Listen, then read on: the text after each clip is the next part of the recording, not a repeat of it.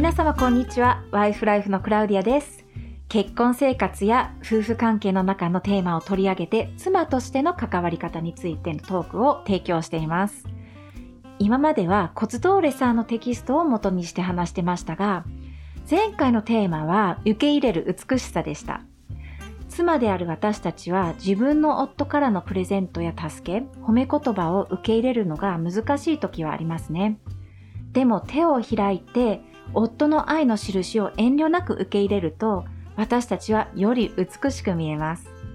前回のテーマを準備していた時にゲリー・チャップマンが書いた本の内容がこのトピックにとても合うと思いました。ですから今回は愛を受け入れることに関係ある一つの本を紹介します。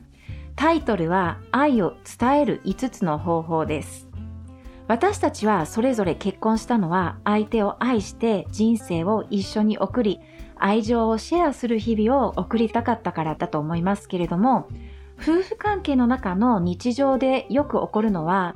自分が愛を込めて相手にプレゼントや良いことをしたのに相手はそれを全然評価しないし自分の愛が伝わらない気がすることです。反対に相手が愛を込めて何か良いことをしてくれることを気づく時はあるかもしれませんけれども相手の愛を感じない。そして自分が愛されていること感じないこともあるかもしれませんね。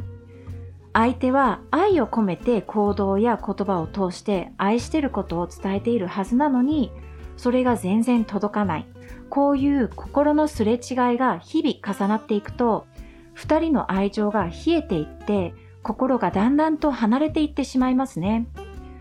どうして愛の印が届かないか、その原因はゲリー・チャップマンによると、愛の世界ではいろいろな言語があるからです。チャップマンは、愛の伝わる5つの方法という本の中で、5つの愛の言語を説明します。短くこの5つの愛の言語を紹介しますが、本の中の順番は少し違いますのでご了承ください。一つ目は褒め言葉や励ましの言葉です。相手を評価して、そして相手の価値を認めることも含まれています。二つ目はプレゼントや贈り物です。相手が自分を思いながらプレゼントを選んでくれたことで愛情が伝わります。だから毎回値段や高いものでなくても愛が伝わります。三つ目は助けること。それは家の周りの助けや買い物をしてあげたりすることです。4つ目は体的に近いこと。それはセックスも含めてですが、相手のスキンシップを感じると愛情が伝わることです。最後の一つは一緒にいること、一緒に時間を過ごすことや話すことです。そういう時にはただお互いの目を見つめるだけでもいいし、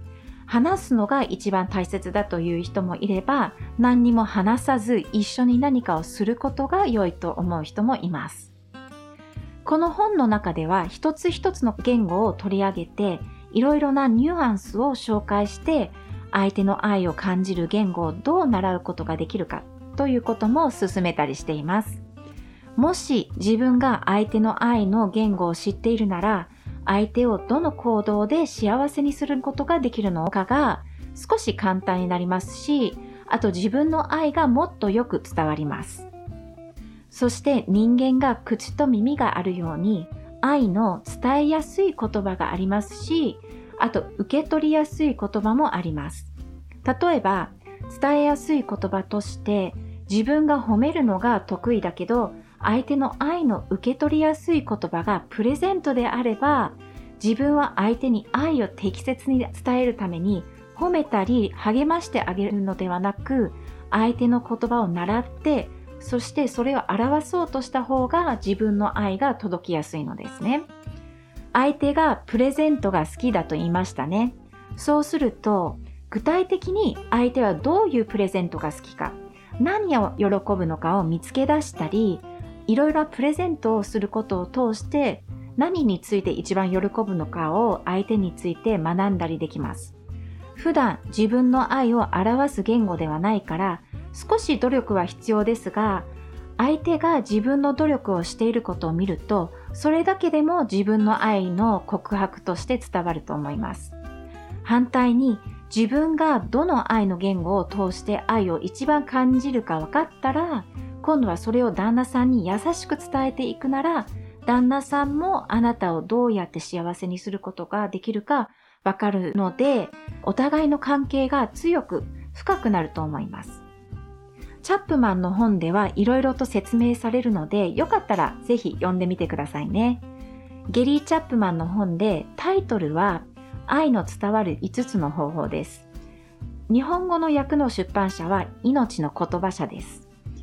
これは私が出版社から宣言するように言われていませんし私には何も得にはなりませんがこの本は本当にわかりやすくて夫婦関係のためには良いことが書いてあるのでここで紹介しようと思いました。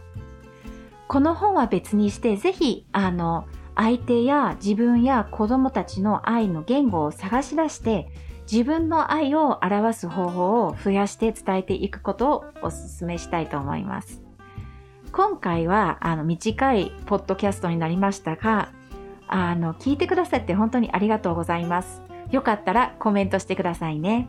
あと、ワイフライフのポッドキャストの宣言になりますが、このワイフライフというポッドキャストは、YouTube、スタンド FM、Apple Podcast、Spotify にアップロードしてありますので、自分にアクセスしやすい機能でぜひ聞いてみてくださいね。では今日は良い日を。さようなら。